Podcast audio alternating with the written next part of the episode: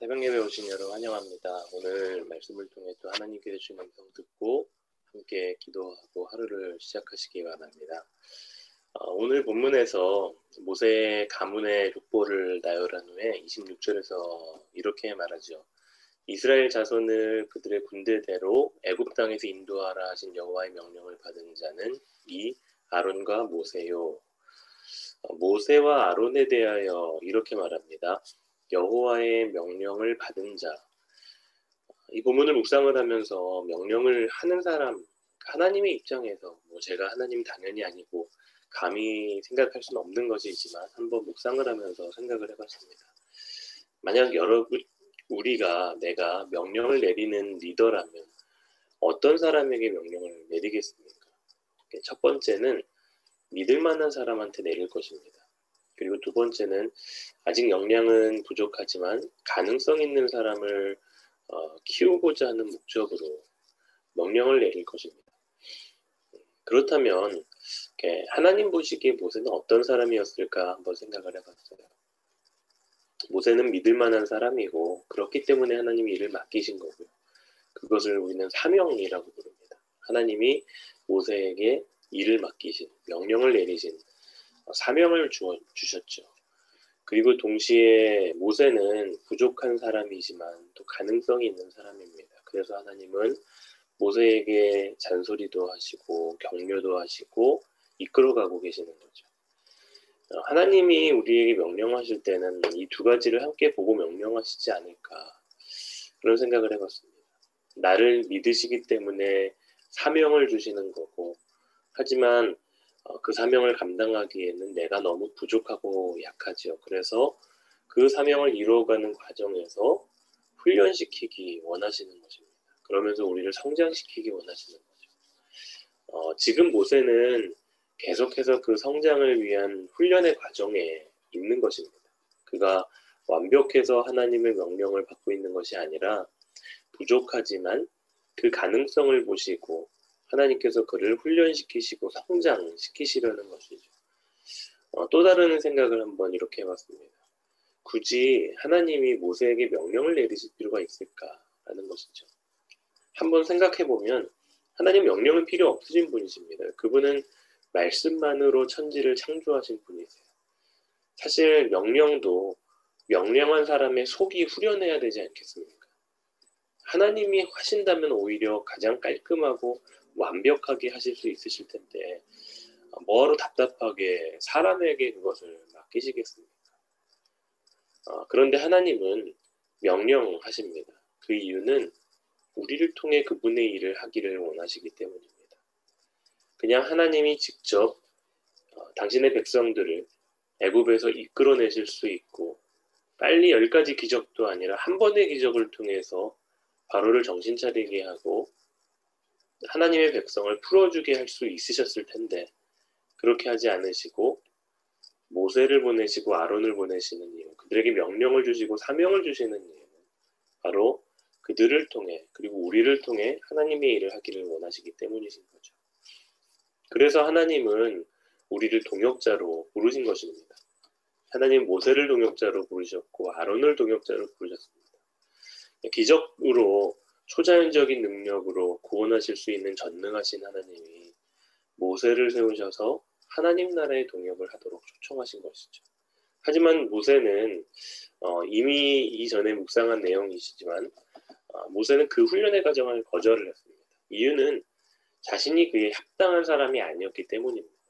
그도 그럴 것이 그가 해야 될 일이 정말 어마무시한 일이었기 때문이죠. 대제국 이집트 왕 바로 앞에서 서야 되는 것이고 이집트에서 수많은 히브리 백성들을 끌고 올 리더십을 발휘해야 되기 때문이죠.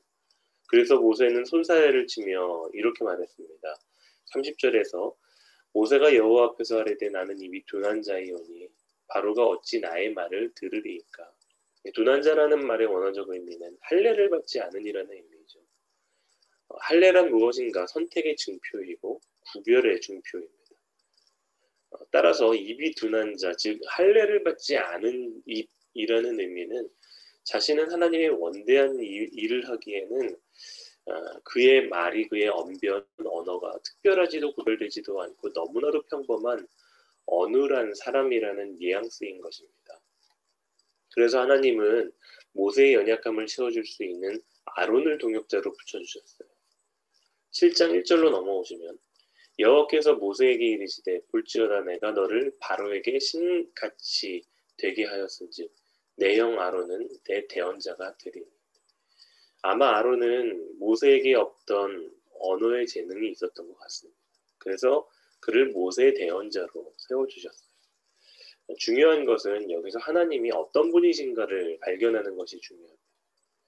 여기서 중요한 것은 아론이 대언할 수 있는 능력이 있는 그런 동역자도 좋지만 하나님은 순종할 때 부족한 것, 순종했을 때 우리에게 필요한 것을 하나님이 이미 준비해 주시고 채워주시는 분이시라는 것입니다.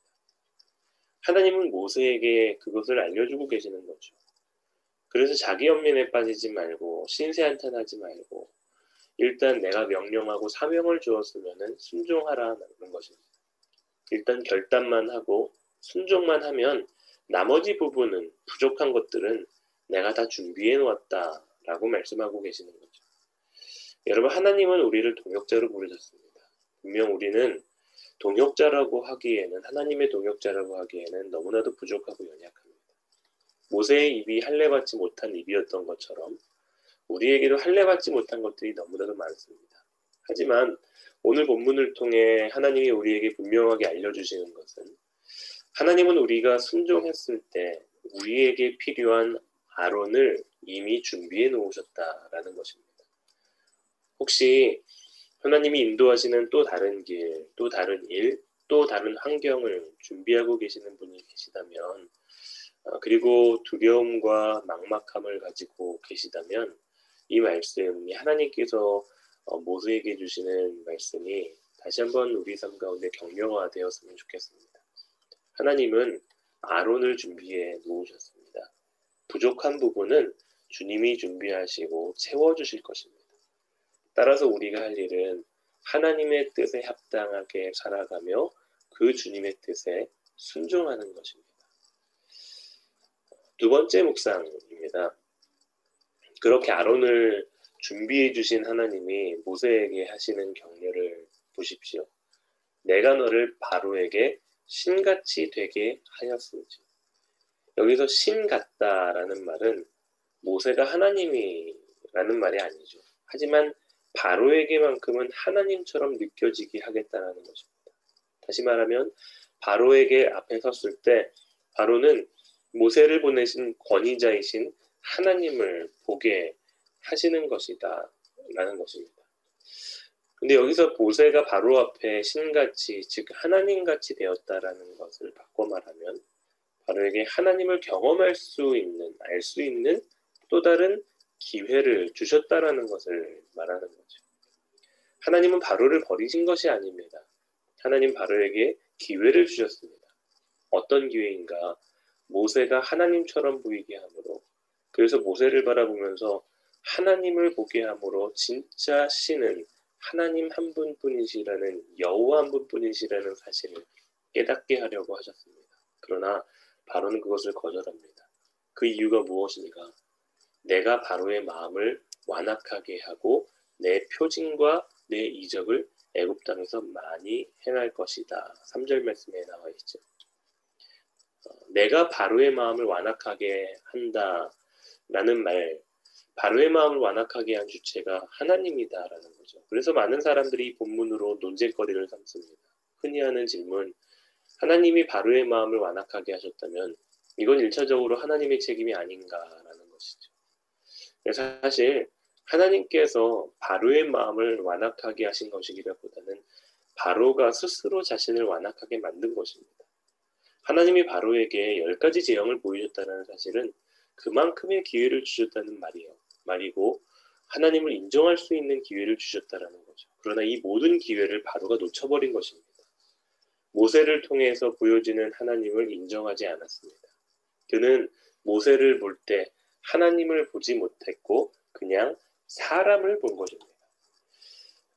근데 여러분 이런 것이 우리에게도 적용이 됩니다. 바로에게만 있는 모습은 아니죠. 스스로에게 바로와 같은 모습이 없는지 한번 질문해 보시고 돌아보시기 바랍니다. 우리는 너무나도 자주 우리의 스스로의 마음을 완악하게 만들 때가 있습니다. 그리고 생기는 현상, 하나님을 인정하지 않는 것이죠. 그러한 삶의 모습이 신앙의 현장 구석구석에서 드러납니다. 가장 흔한 모습은 하나님의 말씀 앞에서 어떤 감동도 도전도 받지 않는다라는 것이죠. 모세를 보고 하나님을 보지 못하고 사람을 보는 것처럼 성경 말씀이 하나님의 메시지로 보이지 않고 들리지 않고 그저 사람의 말에 지나지 않는, 또한 하나님의 형상인 사람을 통해 하나님 우리에게 메시지를 주실 때가 맞는데, 하지만 우리는 그것을 그냥 내 삶을 간섭하는 말과 잔소리를 들을 때가 참 많이 있습니다. 하나님은 우리에게 기회를 열어주시며 돌이키기를 원하시지만 우리는 그 하나님의 기회를 놓치는 일들이 참 많이 있습니다. 완악이라는 말은 한마디로 고집입니다. 그냥 고집은 괜찮습니다. 근데 그것이 아집이 되고 결국에는 교만이 됩니다. 아집은 다른 사람의 의견, 말은 듣지 않고 내 고집, 내 생각대로만 하는 것을 아집이다라고 사전에서 표기하고 있습니다. 다른 사람의 이 말이 들리지 않고 하나님의 말씀이 더 이상 메시지가 아니라 그냥 스쳐 지나가는 말이 되어버릴 때 결국에는 우리는 내 뜻대로 살고자 하는 교만에 이르게 되고, 그리고 그 교만이 바로가 패망한 본질적인 원인이다라는 것을 우리는 분명히 알아야 됩니다.